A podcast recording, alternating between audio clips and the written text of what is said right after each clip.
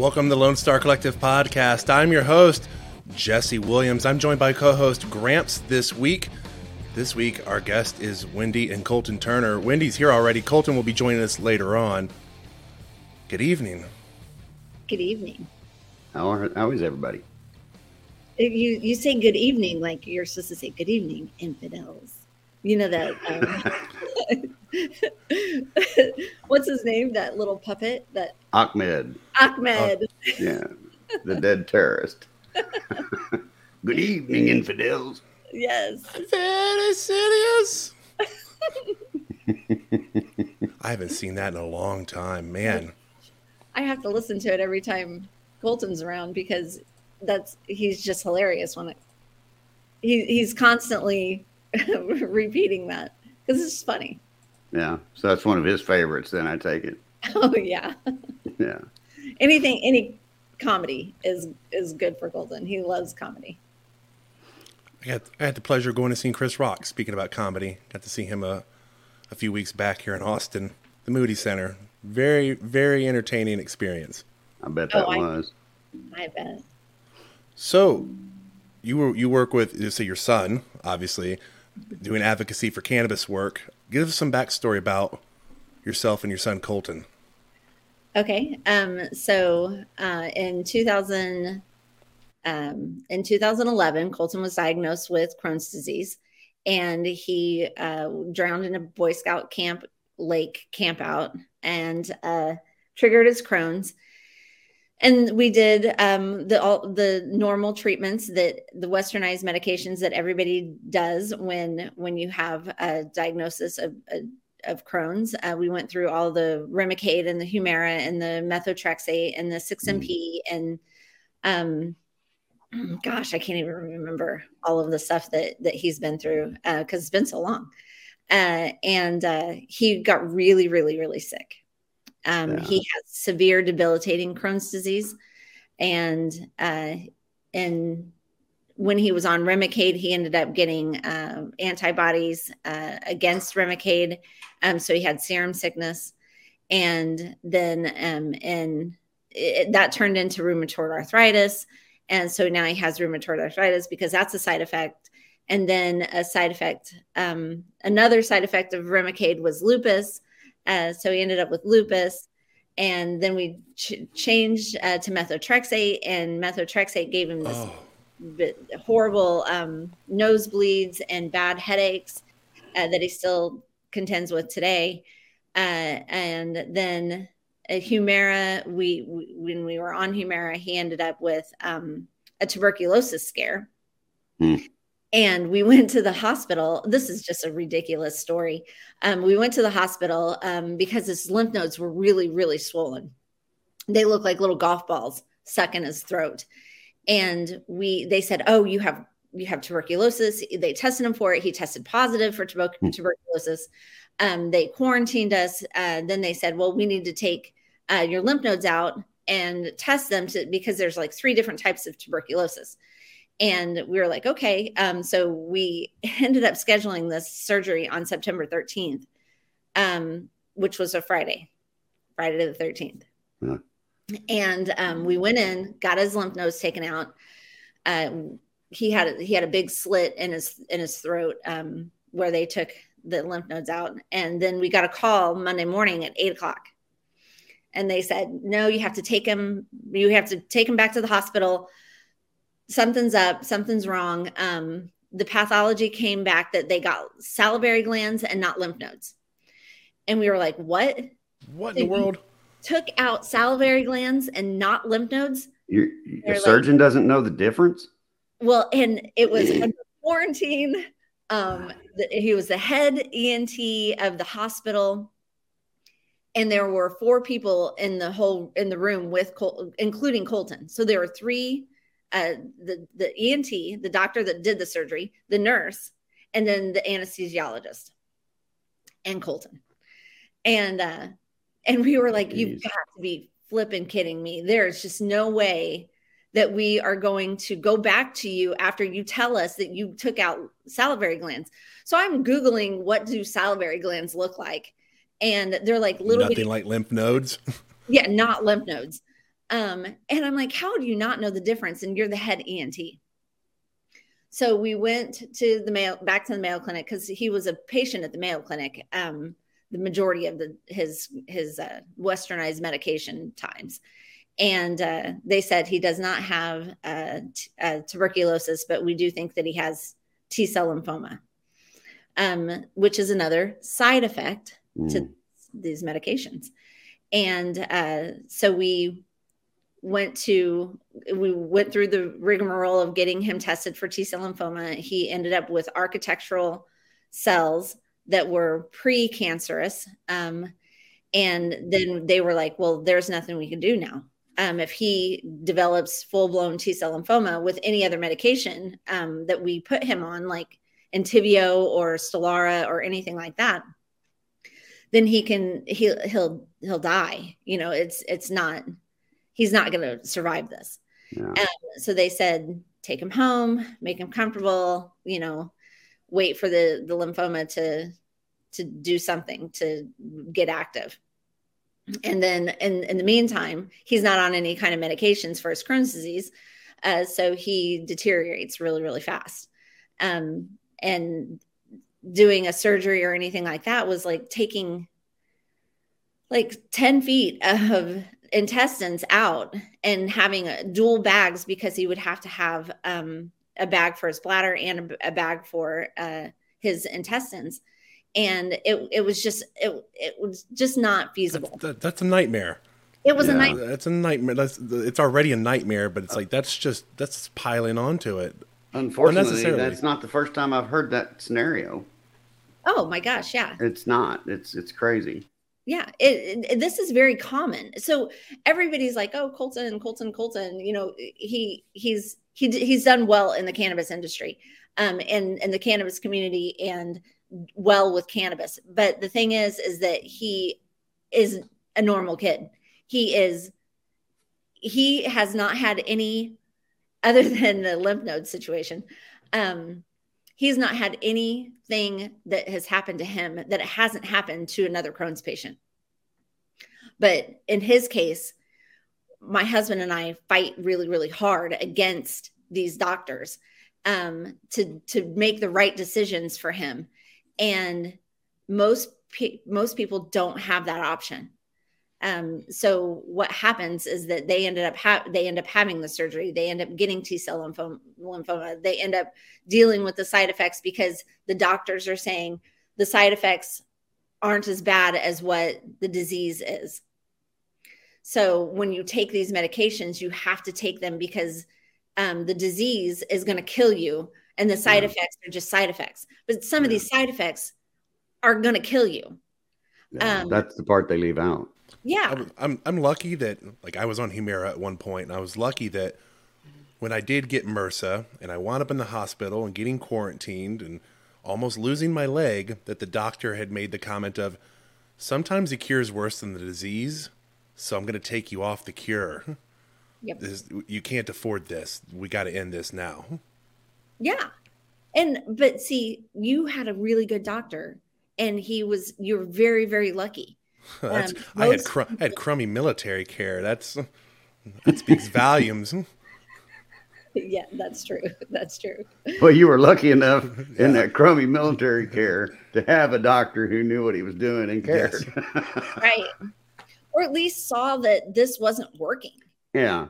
And could admit to the fact that this isn't working you know and a lot of doctors can't do that so we have these oh, wow. issues where you know we have patients that have the same sy- symptoms and issues that colton did but their outcome is completely different um, because they are listening to the doctors and the doctors just don't really care that much.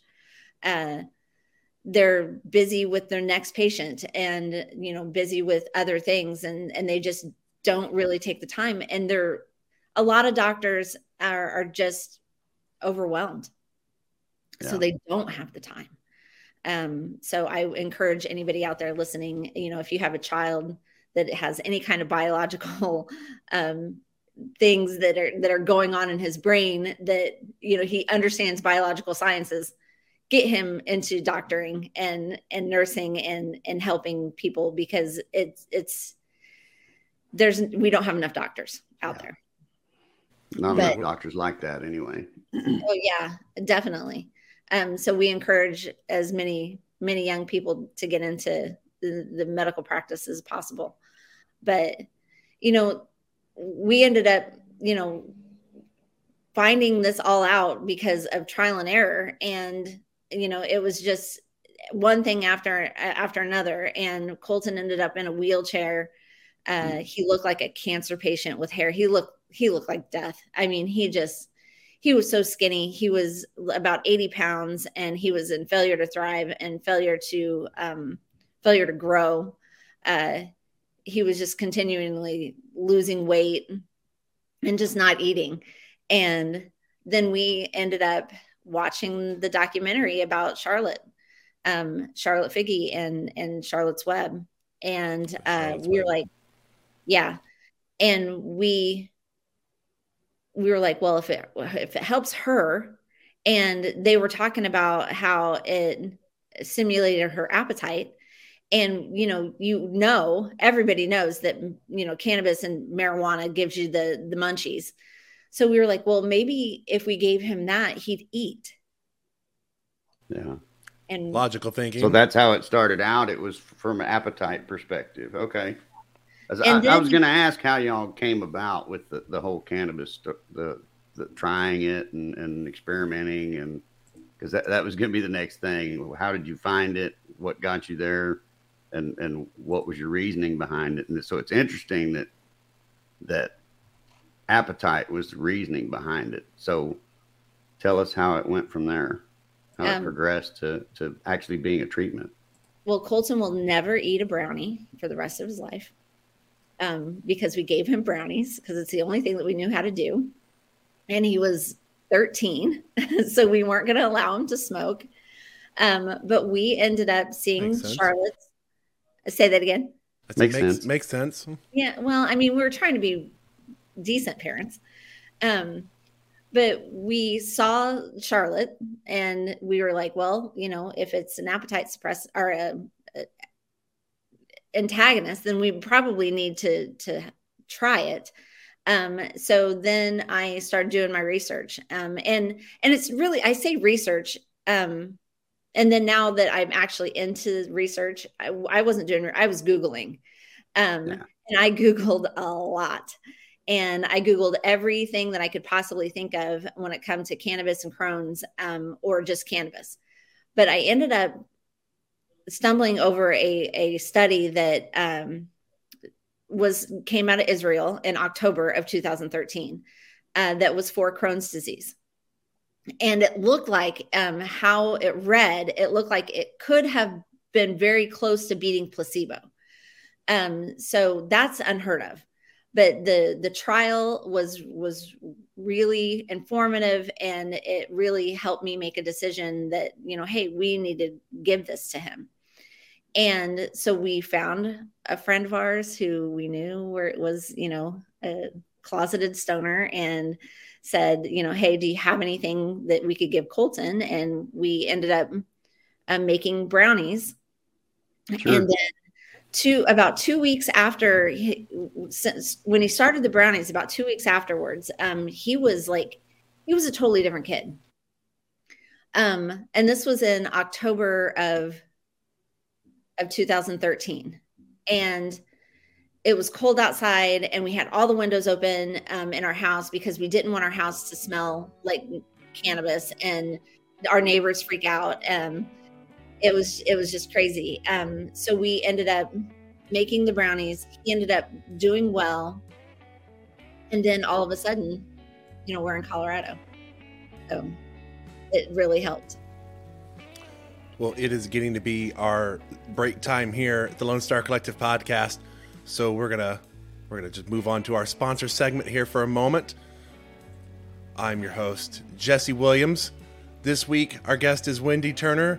Her son Colton Turner will be joining us here shortly on the Lone Star Collective podcast this week. We'll be right back after our sponsor break.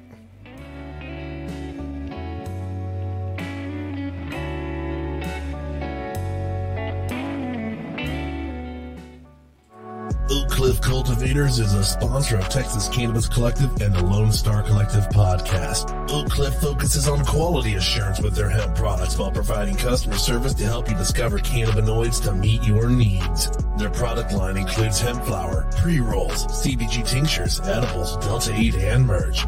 For more information on their products quality or to shop online today, visit oakcliffcultivators.com or contact them at info at oakcliffcultivators.com. Thrive Apothecary offers an experience truly unique from anything else in Texas. A full service cannabis solution that is doctor owned and offers customers every level of cannabis legally available in Texas. From traditional CBD products to emerging hemp derived THC edibles, smokables, and now medical cannabis. As a licensed medical cannabis provider, prospective patients from anywhere in Texas can book a sponsored online eligibility consultation to determine if they qualify for a medical marijuana prescription from the comfort of their own home. Plus, for Texas veterans, the first prescription appointment is donated by Thrive. Visit thrivetx.com for more information. Welcome back to the Lone Star Collective podcast, the official podcast of Texas Cannabis Collective. Distributed on Spotify, iTunes, Google Podcasts, Facebook, and much more to give Texans information regarding policy, industry, and culture. Here is this week's host, Jesse Williams and Gramps.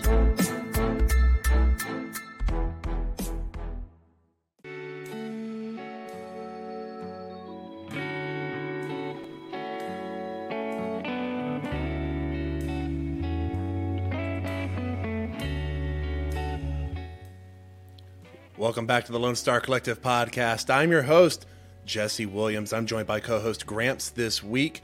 This week, our guest is Wendy Turner. Her son Colton Turner will be joining us real soon. We've been talking about their backstory and how they stumbled into cannabis for treating Crohn's and rheumatoid arthritis and lymphoma, and an ENT doctor that doesn't know the difference between his his butt and a hole in the ground, apparently. For sure. I've, I was, I've- go I didn't mean to Go ahead, interrupt you, Gramps. Jesse, Go- but go- I, I was for it. curious before we went into the break there. I was thinking in the back of my mind as, as listening to you tell a story. Uh, how long, what was the time frame from diagnosis through all the different drugs and all that hoopla that you led us through uh, to, to cannabis? How, what, what was the time frame between start to that finding cannabis? Uh, so Colton was Colton drowned on June 3rd of 2011. He was diagnosed with Crohn's disease in September of 2011. He was fully diagnosed with Crohn's disease by the Mayo Clinic because they only gave us a, a little bit of um, a little bit of a diagnosis, like 75%.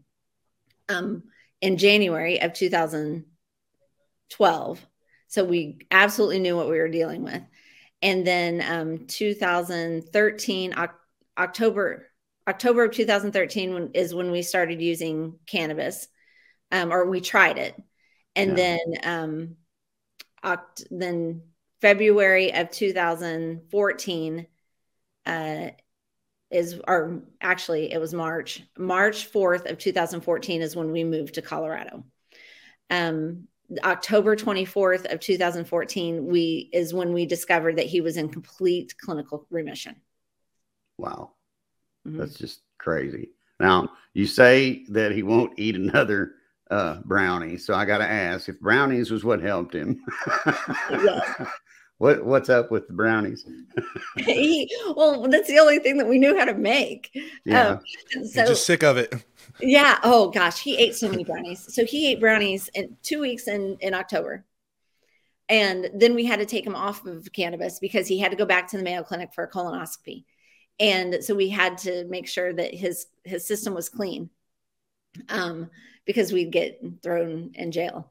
yeah. And uh, then from March 4th to uh, about sometime at the end of March, um, maybe the around the 29th or 25th, something like that. Uh, from from then, he ate brownies. So he ate three brownies a day Oh Lord. for a little over a month. Enough said. Yeah. Tired of brownies. I oh my it. gosh tired of brownies. I was. We were tired of making brownies. And So, what did you figure out an alternate way, obviously, uh, for him to take it? well, we um, started doing some interesting research with uh, Charlotte's Web. And that's the reason why we moved to Colorado. We found another caregiver that made um, something very similar, uh, same strain, um, but different carrier oil. And uh, so we started giving him just regular CBD, and then we and we kept giving him edibles. So he would take, you know, um, cookies or we figured out how to infuse other foods. Goldfish crackers was his his go to, his favorite. Um, we ended up trying juicing and things like that, but then um, we ended up finding out that we could extract the THC and the CBD in two separate bottles.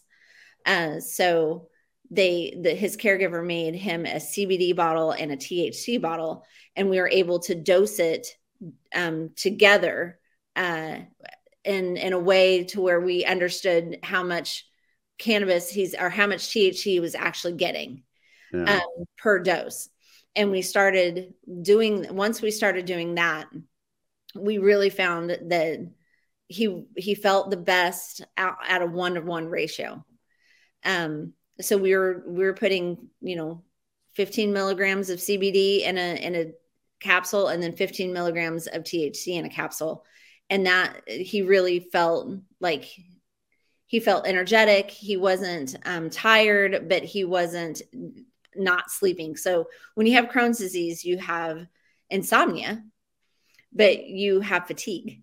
You can't sleep, but You're you can't. You're in pain. Yeah, You're in pain and you can't sleep, but then your body's like, I don't have the energy for this at all. It's exactly. like it's like you've got the flu nonstop. Oh, nonstop. That's the worst flu that you can possibly get. Um, is is like Crohn's disease, and then you know on top of it having all the body aches um, of rheumatoid arthritis and, and lupus, and um, you know so we we ended up dosing him to where both of those things could um, we we ended up at a one to one. You know that's that's how he felt good Yeah. and and then we finally got a colonoscopy on October 24th of 2014 and you know after trial and error after you know edible after edible after gummies after um, different carrier oils um, we found that thcv does not work for him because it's an appetite suppressant um, and so he was losing weight we found out that gummies were bad for his system uh, we found out that coconut oil is probably not the best to give to somebody who has a crohn's disease or um, uc where they have a lot of diarrhea um, Mhm. because it is a diuretic and it makes you go more um, So it's a laxative of sorts. Yeah. So um so you know all the trial and error we finally got a doctor that decided that he they would um do a colonoscopy for us and we begged them. And they said if if this doesn't work if he is still diseased and he still has all of this inflammation and ulcers and granulomas and everything in his in his system then we're we are going to have to call CPS if you don't go with what we're going to tell you to do you know so put him on another biological. And we were like okay um we can see it because he's out of a wheelchair. He's he's throwing snowballs at his dad. He's uh scooping snow. He's riding his bike. He's walking up and down the street. Um we lived on like a, a the foothills of the mountain. So he was walking down the side of the mountain to get to the grocery store which was about a half a half a mile um but he he was being a normal teenage kid.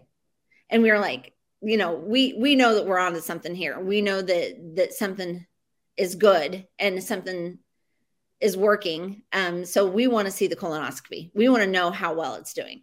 So we had a before colonoscopy from january 10th of 2014 and then now we have this uh, colonoscopy from october 24th of 2014 and they were they're completely they're night and day a, a, Hmm. a person that doesn't know what they're looking at could understand what what they're seeing Yeah, I mean, you, you look at it, the pictures that come out of it, you can tell a nice, healthy colon. It just looks like flesh, like typical flesh, like the inside of like your mouth.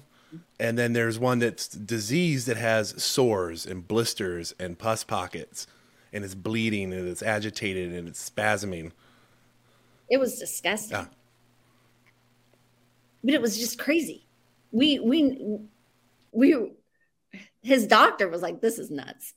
Um we thought for sure that she was not going to be on board. Um, but we had to take that chance. Yeah. So we we did and we rolled the dice and you know, I I told Colton one time, I said, you know, when you're diagnosed with Crohn's disease, you're these are the cards that you're dealt. It's time to play the game. And he after that after that colonoscopy he looked at me and he's like remember that time when you told me that these are the cards that we were dealt? And i said yeah. And he's like well we had we got a, a, a hand of twos but we're winning. And i'm like it's all you ha- it's how you play the game you know? And we we may be winning with twos but we're still winning yeah. And it was just, it was an, an absolutely incredible sight to see. His doctor was like, I don't know what to say. Um, I ended up getting phone calls from her from other patients that she she couldn't give advice to any patient that that was coming into her uh, any pediatric patient because it was still federally it's still federally illegal you know yeah it was just Colorado that was doing this. Um, they just, you know, um, passed rec, and it was a big controversy. And so the doctor was like really hesitant uh, to talk to patients about uh, using cannabis, but she wanted to. But she couldn't do it because of the policy that the hospital had. Um, but I could. So she would give them my phone number, and I they would call me, and I would sit down with them and say, okay, this is your endo- endocannabinoid system. This is what we did. Um, this is where we feel like you should start. And we, you know, just work together. And we probably, she probably sent me, you know, 30 to, to 40 patients that were using cannabis um, for Crohn's disease out of her office. And then her, her brother got involved in it. And now they, they have like a, a grow and a cultivation center and all sorts of stuff. So they're nice. actually doing some really, really good work. Cool. And all these people are having success, I take it, or most um, of them at least? As I know. Um, I don't I don't really get a lot of updates.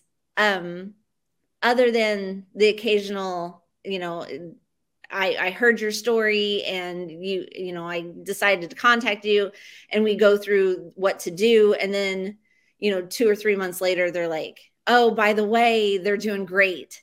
You know, we haven't, there's only been one time that we've ever had a patient come back to us and say it doesn't work. And I don't know if they were actually, you know, the, it, and it's it's its own little balance. There's some people that react very differently. Like I was reading through y'all's site that y'all you had tried CBD only and CBD only did not work. And there's people that CBD only works for them. Right. There's people that THC only works for them and it's this balancing act of figuring out and then there's some people that just aren't responsive. And that's right. the luck of the draw unfortunately. And it is um or sometimes it's just not maybe you need more cbd you know maybe i i ended up at to be in topeka kansas a couple weeks ago um working on some legislation for for kansas and I ran across a senator that said, "Oh, my my wife has MS and and she tried CBD and it didn't work." And this was the reason why he wasn't going to vote yes for the bill. Yeah. And I said, "Well, CBD didn't work for my kid either." I said, "But we kept trying different other different avenues of cannabis and we found something that did work and THC worked." Did she try THC? And she, he's like, well, no, why, you know, we would never do something like that. And I said, well, but maybe she needs to. I said, my son was 13 years old and he wasn't high. I said, so if you, that's what you're afraid of, you're afraid of something that is, it's a myth. You know, you can actually use cannabis and not be high. And uh, he's like, well, I'm still going to vote no. And I said, well, you're voting no for kids like my son, um, who cannabis does work for. I said, it's not fair to them that you would vote no just because CBD didn't work for your wife and we don't even know what she took and how much she took. Yeah. You can't give us any details. It's, it, it's like that's wow, dude. You're gonna lash Well- out at everybody else because it didn't work for you and your wife. So now everybody else faces a penalty because well, didn't work for me. Everybody else suffers with me. Get in Right. my It'd boat. be- It's like It'd really. be like it'd be like um not approving something like uh, Theraflu or or something over the counter that helps with flu or or what's the one the prescription drug Jesse that I'm trying to think of for the flu. Uh, oh what is man, that one? that I- retroviral. yeah, I can't even about? think of the name of it. I want but to call you it know- Theraflu. Uh, Yeah. One of the yeah, Theraflu's an over the counter thing, but uh, anything, anything at all, hydrocodone for that matter. If it Right. didn't work for some, why would you, you know, why would you not at least approve it for the people like they have for the people that it does help? Tamiflu. you know. That's the name of it. Tamiflu, that's it. Yeah.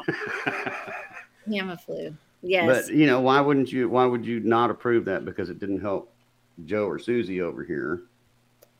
When it When it- helps when it twenty help- other people on the other side, you know, it makes no sense. And well, so- I mean, the oh, there's Colton Turner. Um, the, the thing is, is that we have we have been up against senators and representatives. Um, that one senator that actually told him that he could die, and that was okay with him because it wasn't FDA approved. And I was like, "Are you kidding me?" yeah, so just because it's not FDA approved means that he can't take it. So that means that he could he could die from not taking this medication. And that's okay with you. And they said yes. And I said some choice words oh, I can And- only imagine. and Uh. I Insanity. what say Well, that again. I said it's insanity. Let's It is insanity. I just don't understand. I, I don't. It is. It, I just don't understand it. let's hear Colton talk about this. hey we guys, got how him you guys here. doing? Glad Sorry, to I'm see you. Colton. I was at work. Ugh. But Well, you know, facts of life. Facts of life. but yeah, it, it's it's an absurd way of thinking that um, these politicians or these people who are appointed and are the people who are meant to represent us, the people, only care about the people as a statistic. You know, when the people are coming up to them and saying, "Hey, this is a problem," and this needs to be solved, they're like, "Oh, well, it's not in our system, so it's not our problem. We don't care." You know, regardless of whether or not it's a you know you know american lives at stake they don't care because it doesn't fit into their charts and their their schedules and their rosters. So it's it's a ridiculous thought that you know these politicians and all of these people are just ignoring the vast majority of people that just that are benefiting from this medicine but they they don't care. They don't consider them as people. Yeah. It's it's really sad and it's something that we need to change because you know what's what's wrong with using cannabis as a medicine when all these other medications are okay It's that thing of it, unless it happens to me, it's not it's not something I need to worry about. Unless it happens to my family, I don't care. And it's like, wow, um, you're a representative. your job's Yeah. to take care of your constituents, not just the ones close, the people close to you. Absolutely. right and it's it, when when people are going up to you and saying hey this medication isn't fda approved but it's helping people help us make this medicine available they go nah and as a matter of fact if your kid dies i don't care Yeah, I just can't. I can't fathom that because you know, uh, I'm, I don't know if y'all are aware or realize or not, but my kid did die because he didn't have access, and so uh, that, that's why I'm here. That's why I do what I do, and to hear that a politician told you that just just shakes me to my core that anybody would even have the gall to do that, and I apologize for to you for that because that's insanity. It, it's most extreme form, in my opinion.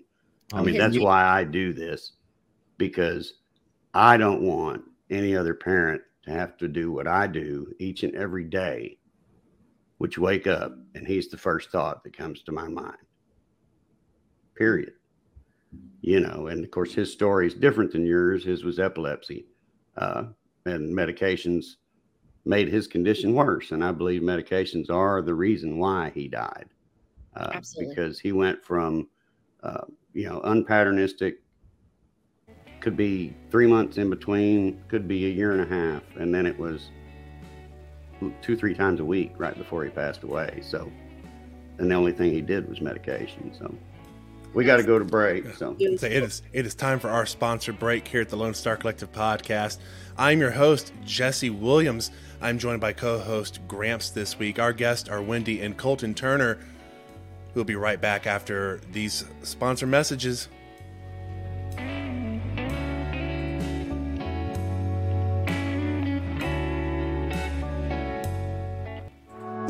Cliff Cultivators is a sponsor of Texas Cannabis Collective and the Lone Star Collective podcast. Oak Cliff focuses on quality assurance with their hemp products while providing customer service to help you discover cannabinoids to meet your needs. Their product line includes hemp flower, pre-rolls, CBG tinctures, edibles, Delta 8, and merch. For more information on their products quality or to shop online today, visit oakcliffcultivators.com or contact them at info at oakcliffcultivators.com. Thrive Apothecary offers an experience truly unique from anything else in Texas. A full service cannabis solution that is doctor owned and offers customers every level of cannabis legally available in Texas. From traditional CBD products to emerging hemp derived THC edibles, smokables, and now medical cannabis. As a licensed medical cannabis provider, prospective patients from anywhere in Texas can book a sponsored online eligibility consultation to determine if they qualify for a medical marijuana prescription from the comfort of their own home. Plus, for Texas veterans, the first prescription appointment is donated by Thrive. Visit thrivetx.com for more information. Welcome back to the Lone Star Collective podcast, the official podcast of Texas Cannabis Collective. Distributed on Spotify, iTunes, Google Podcasts, Facebook, and much more to give Texans information regarding policy, industry, and culture. Here is this week's host, Jesse Williams and Gramps.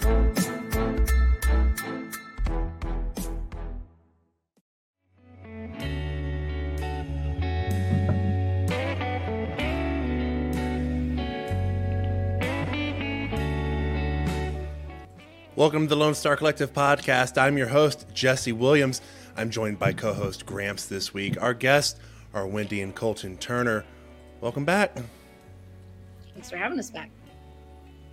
So this has Good been be quite the been quite the discussion we've had about Crohn's and senators and representatives telling you, I don't care if you die in a ditch. Because that's His- basically what that his name- equated to. His name was Doug Lamborn, so we have to like we have to tell people that Remember his name, Doug not- Lamborn. in Colorado, Doug Lamborn. There's a, a huge Facebook page that says vote Doug Lamborn out, but we're we're not being very successful because he got voted back in. Um, we know Right. what that feels like here in Texas. yeah. We, we most certainly do. So, how is Texas, by the way? I have my, my son lives in Texas, so he's a, he's an official Texan. Yep. All depends on what parts you want to know about.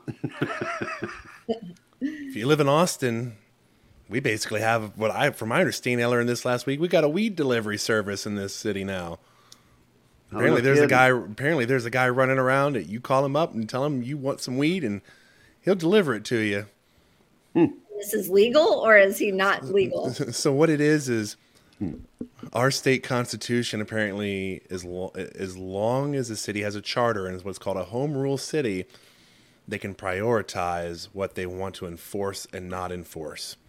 So as long as the state legislature doesn't prohibit this non-enforcement or enforcement, and an example in cannabis in Texas is explicitly in our hemp law, a county or city cannot ban hemp Yeah. cannot outlaw it. So the legislature has specifically said you cannot outlaw this or create ordinances against it. That's but but there's no rule in the our law that says you have to enforce the cannabis law with marijuana. So Austin and a couple other cities, Austin's been the biggest one so far is we have gone as far as decriminalizing misdemeanor amounts of flour. And our DA has said, I'm not going to even go after personal usage amounts of concentrates either. Good for them. I- I'm pretty sure that uh, five cities uh, in Texas also just uh, decriminalized uh, low-level possession as well. So we- I, I can't say the names off. So, the top so, of so my we, head. we've been putting out information about that. It was, uh, all, so we had San Marcos, Harker Heights, Elgin, Killeen, and Denton. Oh. And so far, Denton, their city council voted to go ahead and accept the result, but their city manager is saying, nope, I'm not going to have the police department ignore this. Uh, Harker Heights voted to repeal it. They're like, we're not accepting this ordinance at all. Yeah. The city of Killeen has said, well, we're not going to vote for it and we're not going to vote against it. Let's see about altering it. So we're going to put this to the wayside and get some advice first. That's nuts. I don't understand how, when people vote something in, that you can take it away from them. Uh, That's the, not how this democracy works. That's the the way of the the the way they think today. You know, um, I just I don't get it either. But it's like the thought process of okay, sixty. I think the lowest number. Correct me if I'm wrong, Jesse. The lowest number in one of these five uh, jurisdictions for approval was sixty-two percent. I believe that was, it's either Killeen or Elgin. I believe it was Elgin, if I'm not mistaken, but it might have been Killeen. But one of them was in, by eighty-two percent. Oh, San Marcos. San Marcos had like 82%. So, I mean, every one of them are clearly more than a majority, right? And More than- so, how can you not understand that to repeal this, as they did, and what was it you said, Harker Heights? Yeah, Harker Heights completely voted to Yeah. repeal this. Did they not understand that their political careers just ended with the next election for their that's, office? that's something that I'm like, uh, I, I know it's just so weird because has it? I mean, come on, you guys voted back in Greg Abbott. Um, well, there's a reason for that. yeah. Well, and and there's it's a stupid reason, but there is a reason for that, and that's because his his very uh, viable opponent made one stupid mistake early on, and that's he said he was still coming after their guns, and that you ruined him. can't do that to Texas. And As a matter of fact, federally, it's it, you have the right, and and that and I don't understand that. I It- I don't understand why taking away rights is something that that none of this makes any like to do. sense. None of it, as even his opponent pointed out, he's like, none of it makes sense because Florida apparently was allowed to, to take away those rights, but yet we our governor here is going, no, you can't do that. And it's like, well, wh- which, why is the SCOTUS basically saying this state can do it, but that state can't? Well, what I don't understand is Yeah, that makes you, none of it makes any sense. you can they can take your rights away if if you're a cannabis patient. So that's your right to be healthy, Mhm. right? Mhm. But yet they would rather they would rather take your cannabis rights away or your medical rights away, but not your gun rights. And I I'm a Second Amendment person. I I grew up on a farm. My my Sure. family is has has a hunting lodge. Um, we, you know, that was one big thing that was going on with Colton. Um, when he left for Colorado, he his grandpa bought him his first rifle, and he was never able to use it because we had to move out of the state. If I remember correctly, DPS had made an announcement a year or so back for Texas saying that if you were in the compassionate use program, that as far as they understood, you had not lost gun rights. And I guess it's because the way that the state has structured the program, they feel it falls within their federal right to try laws, which are actual, com- the actual name of those laws are called compassionate use program laws. Sure. The media term for it is right to try. Yeah. Right. A In lot, so- a lot of people don't understand that difference. I, I see Colton's itching to say something. What's on your mind, buddy? Well, uh, the thing is, is that it shouldn't. When you become a medical patient, it shouldn't take away your uh, your right to own a firearm, uh, because when in recreational states, as long as you're over the age of 21, you can walk into a dispensary, buy as much as well, as much as you want, as much as you're legally allowed to to buy, Sure. and then walk out and still own the right to your arm firearms. If you're a medical patient, you're being forced to disarm yourself.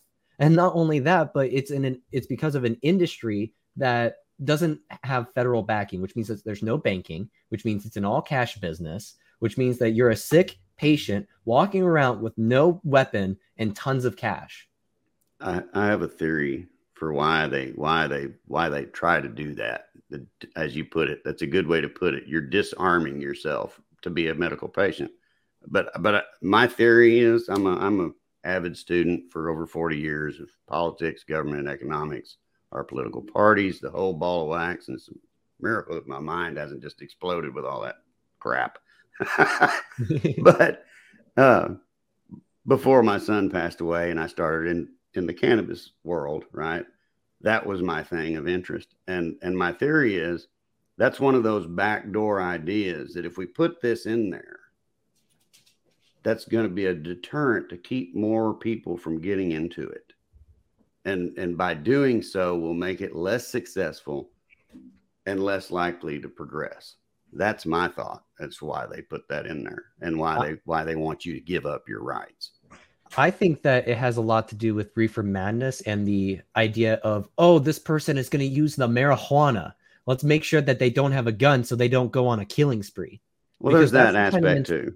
Because the people people have that mentality that people they've, who use cannabis they've been able to they've been able to convince people still to this day that they're like, well, the government's right about that. And it's like, why? Well, aren't they right? And it's it's strange because you know sometimes these are the same people like I don't trust the government to tell me what to do.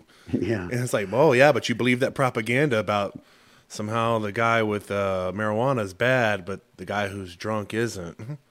These yeah. are the same people walking around saying, I don't want the government to know my face or to know where I am. Meanwhile, they're walking around with a driver's license and an iPhone. Yeah. yeah.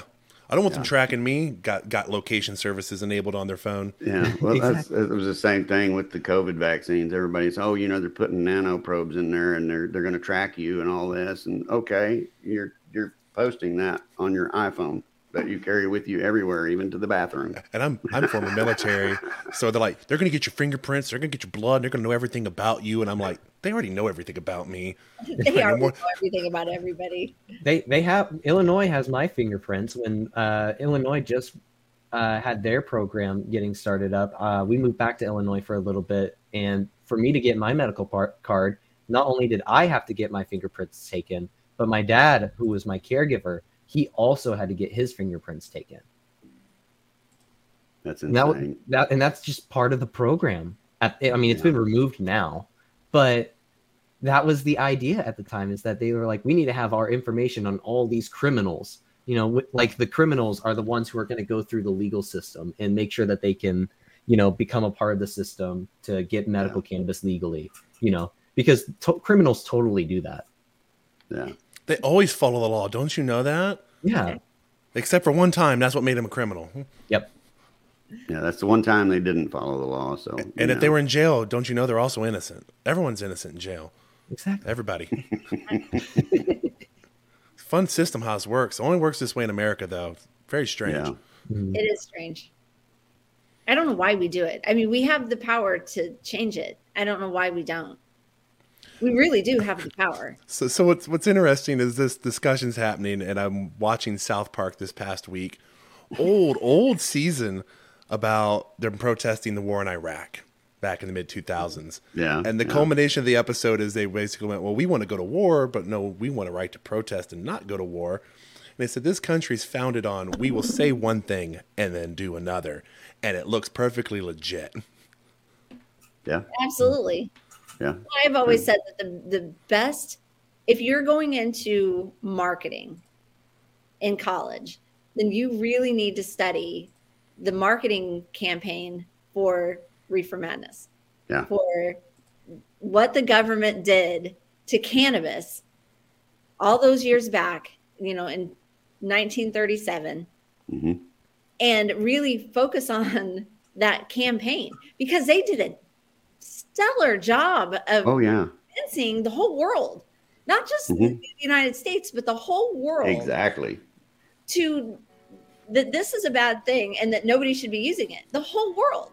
Absolutely. So, this is the best camp- marketing campaign that I've ever seen in my entire life. Yeah, because then not only did we make it illegal ourselves, but then we said to all these other countries, "Hey, we made it illegal, but we're not going to trade with you unless you make it illegal too."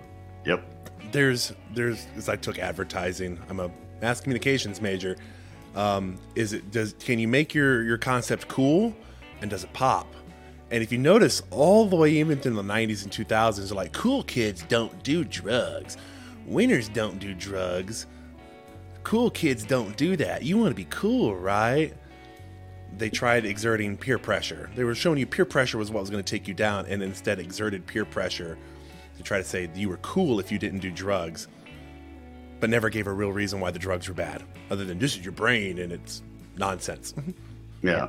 We we have a "This Is Your Brain" commercial. so go ahead and plug y'all's website.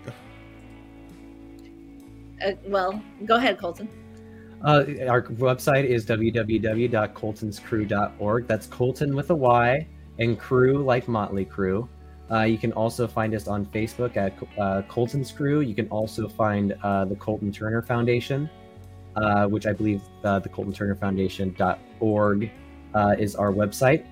And we also have a Facebook page, so be sure to follow us there.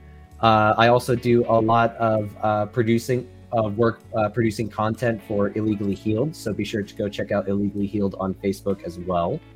And yeah, you know, if you guys can help with the foundation, that means a lot because we're trying to raise funds for research. So that way we can actually provide solid evidence that cannabis is, in fact, a medicine and should be treated as such. So uh, be sure to help us out if you can. Any little bit helps. Alrighty. Absolutely. And I'd like to I'd like to take this opportunity, Colton, to invite you back and talk further with us. Absolutely, it'd be an honor. I would love for Colton to get more involved in the in the Texas cannabis scene. I, I think that mm-hmm. it's really important that we help legalize there fully. And we More welcome legislative all the sessions help we coming can up. get. But Oh, we'll be there. Alrighty. So that is going to do it for this week of the Lone Star Collective podcast. I'm your host, Jesse Williams. I'm joined this week by co-host Gramps. Our guests this week are Wendy and Colton Turner. The Wendy the Turner Foundation. You can find more information. Let me pull this back up. For those watching the video, and I'll spell it out. Colton's Crew, C O L T Y N S C R not S S C R U E dot org. Colton's crew, like you said, crew is like Motley Crue. So we thank you for joining us this week on the Lone Star Collective podcast. Everybody have a great week and stay warm.